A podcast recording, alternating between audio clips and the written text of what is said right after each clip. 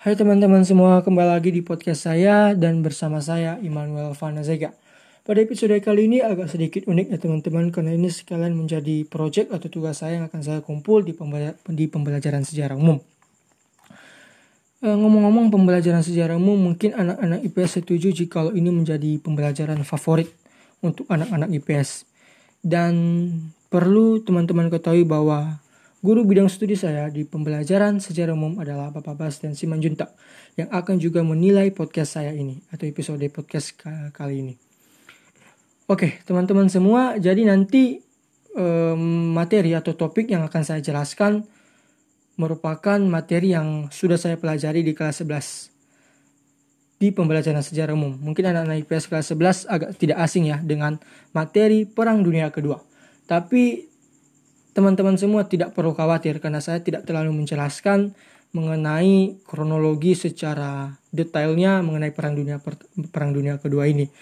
Jikalau anak IPS mungkin mendengarkan itu mungkin agak sedikit membosankan, tetapi ya sebagai anak IPS yang penuh dengan karakter karakter kerajinan karakter-karakter yang sangat rajin maka sangat tidak dipungkiri anak IPS sanggup untuk mendengarkan mendengarkan materi tentang sejarah umum. Oke, jadi langsung saja. Jadi nanti di materi topik ini juga merupakan topik yang sudah dipelajari, yang sedang saya pelajari di pembelajaran sejarah umum. Dan e, seperti yang sudah saya sampaikan bahwa saya tidak e, lebih membahas pada kronologinya. Saya akan lebih membahas mengenai opini saya atau sudut pandang saya secara kekristenan mengenai uh, kejadian Perang Dunia Kedua ini. Tetapi mungkin kita ada lebih ada alangkah lebih baiknya jikalau kita sedikit mengingat-ingat kembali mengenai kak, tahun berapa sih Perang Dunia Kedua ini terjadi. Jadi teman-teman Perang Dunia Kedua ini terjadi mulai tahun 1939 sampai dengan tahun 1945. Dan jika dibandingkan dengan Perang Dunia Pertama, memang Perang Dunia Kedua ini agak lebih besar dan lebih parah. Lebih parah jika dibanding Perang Dunia Pertama. Karena memang dampaknya juga agak lebih besar dan cakupan wilayah yang berperang itu agak lebih besar. Kemudian eh, Perang Dunia Kedua ini memiliki dua sebab, yaitu pertama sebab khusus dan sebab umum untuk sebab umumnya sendiri bahwa e, terjadinya kegagalan oleh Liga Bangsa-Bangsa atau disingkat LBB dalam menciptakan perdamaian. Sehingga terjadinya perlombaan senjata antar negara, kemudian juga timbulnya atau berkembangnya ideologi atau paham-paham yang justru menimbulkan permasalahan di antara negara-negara. Seperti yaitu paham atau ideologi totaliter serta ultranasionalisme. Uh, yang di mana paham-paham itu juga dianut oleh beberapa negara. Contohnya saja eh, paham ultranasionalisme atau ideologi ultranasional ultranasionalisme itu di di istilahnya di di dipahami oleh negara Jerman dan Italia. Yang di mana isi dari paham itu sendiri pada umumnya itu menganggap negara sendiri lebih baik dibanding negara-negara dibanding dengan negara lain. Jadi dari pengertian itu saja kita sudah bisa menyimpulkan bahwa memang paham-paham seperti itu justru menimbulkan gesekan di antara negara-negara. Kemudian juga ideologi totaliter, yakni seperti Nazisme di Jerman, kemudian fasisme di Italia, dan komunisme di Rusia. Semua ideologi tersebut memiliki sifat agresif anti-demokrasi, mengkultuskan pemimpin serta bersifat sosialis serta revolusioner, sehingga e, menimbulkan e, permasalahan di antara negara-negara, menganggap bahwa negara yang lebih baik dibanding negara lain dan e, istilahnya tidak adanya nah, seperti yang saya bilang tadi anti demokrasi anti demokrasi kemudian memiliki sifat agresif dan lain sebagainya. Kemudian se, e, sebab khususnya itu sendiri bahwa adanya keterkaitan dengan perang dunia pertama. Artinya memang masalah-masalah di perang dunia pertama di bawah-bawah sampai dengan perang dunia kedua yang di mana tidak dapat terselesaikan, khususnya berkaitan dengan uh, perjanjian Versailles di Jerman dengan Jerman itu melalui perjanjian Versailles contohnya. Kemudian uh, ada adanya juga ada ada adanya juga perjanjian-perjanjian yang dilaksanakan di akhir Perang Dunia Pertama kemudian tidak terlaksana sehingga negara-negara tidak merasa puas kemudian imbasnya itu di Perang Dunia Kedua. Tetapi saya tidak terlalu panjang untuk menjelaskan ini teman-teman karena saya sudah sampaikan tadi saya tidak fokus dengan saya tidak memfokuskan penyampaian saya di hal-hal itu tapi saya lebih memfokuskan mengenai sudut pandang saya secara kekristenan mengenai materi Perang Dunia Kedua.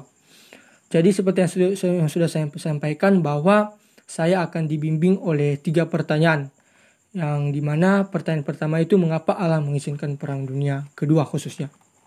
Jadi teman-teman mungkin pernah terpikirkan ya atau terlintas di pikirannya mengapa sih Allah mengizinkan Perang Dunia Kedua. Jikalau kita melihat bahwa Eh, perang dunia kedua ini kurang lebih sama dengan perang, perang dunia pertama yang di mana juga menimbulkan korban jiwa terjadi kriminalisasi kemudian perang perang yang tidak manusiawi dan lain sebagainya kemudian terulang kembali lagi di perang dunia kedua kita berpikir khususnya orang Kristen ya. Mungkin kita berpikir kenapa sih Tuhan mengizinkan hal-hal seperti ini? Istilahnya mengapa sih Tuhan mengizinkan terjadi keberdosan keberdosan seperti ini? Karena kan kita melihat di perang dunia pertama terjadi pembunuhan, kekerasan yang di mana itu termasuk dosa, termasuk dosa dan itu sangat bertentangan.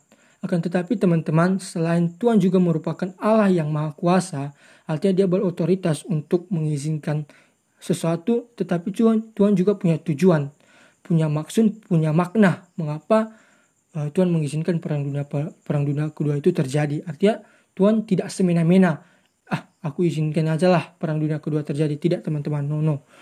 Uh, Tuhan punya maksud atau tujuan di baliknya. Dan saya sudah merangkumnya. Ada beberapa uh, beberapa hal yang menurut saya Tuhan ingin atau ya Tuhan ingin menyadarkan, menegur dan mengubah cara berpikir kita khususnya manusia dalam hidup bernegara. Uh, seperti yang kita tahu bahwa justru di akhir dari perang dunia kedua ini kita bisa melihat bahwa Eh, negara-negara semakin solid yang di mana uh, contohnya saja uh, bantuan modal dari Amerika Serikat untuk negara-negara Eropa kemudian bantuan Kolombopan dari Inggris dan masih banyak lagi relasi-relasi yang terjadi sehat setelah perang dunia berakhir. Dan ini kita melihat bahwa uh, akhir dari perang dunia kedua merupakan uh, akhir dari perang dunia kedua menimbulkan suatu kesadaran di antara negara-negara bahwa memang menyelesaikan menyelesaikan suatu masalah dengan kekerasan merupakan uh, merupakan sesuatu, sesuatu hal yang bukan solusi sebetulnya. Justru itu menimbulkan masalah baru. Masalah baru apa? Mereka semakin istilahnya uh, mereka justru uh, masalah baru itu contohnya menimbulkan korban jiwa. Kemudian mereka finansial mereka itu finansial mereka setelah perang semakin sedikit. Uh, artinya jum, uh, apa ya istilahnya sumber daya mereka, sumber daya yang mereka miliki semakin sedikit karena digunakan untuk kegiatan perang tadi di perang dunia kedua dan perang dunia pertama juga. Perang dunia ke pertama dan perang dunia kedua. Jadi Tuhan ingin menyadarkan, ingin menegur dan mengubah cara berpikir kita khususnya ini dalam hal berpolitik ya, berpolitik luar negeri. Karena salah satu eh, proses yang terjadi di perang dunia kedua ini adalah terjadinya politik, politik luar negeri yang kurang sehat yang di mana lebih mereka lebih mengedepankan solusi perang untuk me, menyelesaikan suatu masalah mereka untuk me, mencapai suatu tujuan mereka. Padahal sebetulnya itu merupakan solusi yang istilahnya tidak menyelesaikan masalah justru menimbulkan masalah baru. Seperti yang sudah saya sebutkan tadi apa contohnya? Menimbulkan korban jiwa sumber daya mereka semakin semakin merosot karena digunakan untuk perang untuk kegiatan perang dan lain sebagainya. Jadi teman-teman kita jangan berpikir ya bahwa uh, Tuhan asal-asalan saja mengizinkan perang dunia terjadi. Sebetulnya justru di masa yang sekarang uh, justru uh, masa yang sekarang yang sedang kita jalani ini sepertinya ada dampak juga dari perang dunia pertama dan perang dunia kedua yang di mana negara-negara sudah makin semakin sadar bahwa eh, perang du perang dunia yang sudah dilakukan yang sudah terjadi yaitu perang dunia pertama dan perang dunia kedua menjadi suatu pembelajaran untuk tidak dilakukan di masa sekarang untuk tidak me mengedepankan kekerasan untuk mencapai suatu tujuan yaitu dengan cara berperang dan lain sebagainya. Kemudian eh, pertanyaan kedua yaitu apa yang saya dapat apa yang dapat saya pelajari dari Perang Dunia Kedua. Eh, melalui materi ini mungkin eh, secara pribadi, eh, secara saya pribadi yang saya pelajari itu bahwa relasi atau komunikasi yang penuh kasih, yang tidak penuh kesombongan, yang rendah hati, justru itu yang sangat Tuhan inginkan bagi pribadi saya. Bagi pribadi saya, artinya eh, dalam menjalin sebuah relasi lebih mengedepankan kasih. Dan itu juga sudah disampaikan Tuhan di dalam eh, Alkitab bahwa kasihlah sesama manusia.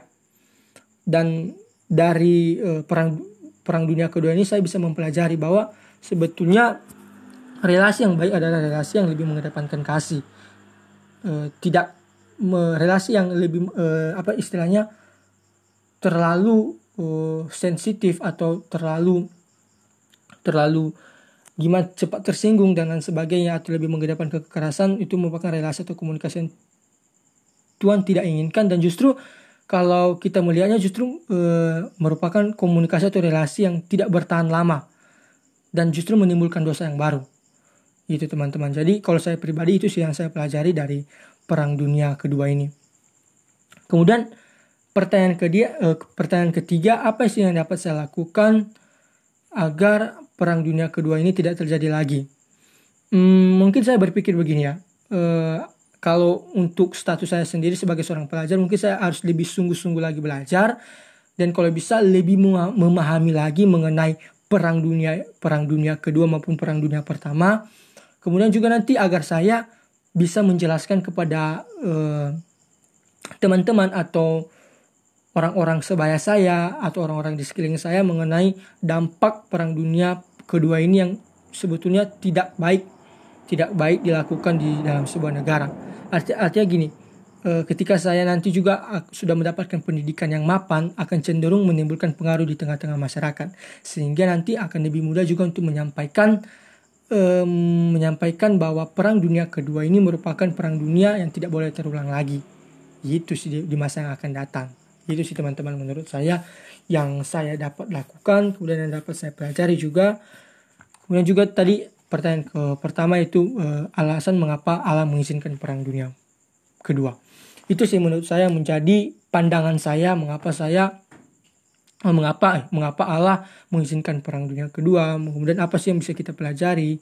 Kemudian apa yang dapat apa substansi yang bisa kita uh, substansi yang bisa kita lakukan agar perang dunia kedua ini tidak terjadi lagi oke mungkin teman-teman semua uh, bisa mendapatkan lah sedikit sedikit poin yang uh, bisa teman-teman bawa untuk kehidupan sehari-hari salah satu tadi kan Eh, bahwa relasi atau komunikasi yang mengedepankan mengedepankan kasih merupakan relasi yang lebih baik, lebih sehat dibandingkan uh, mengedepankan kekerasan itu apalah.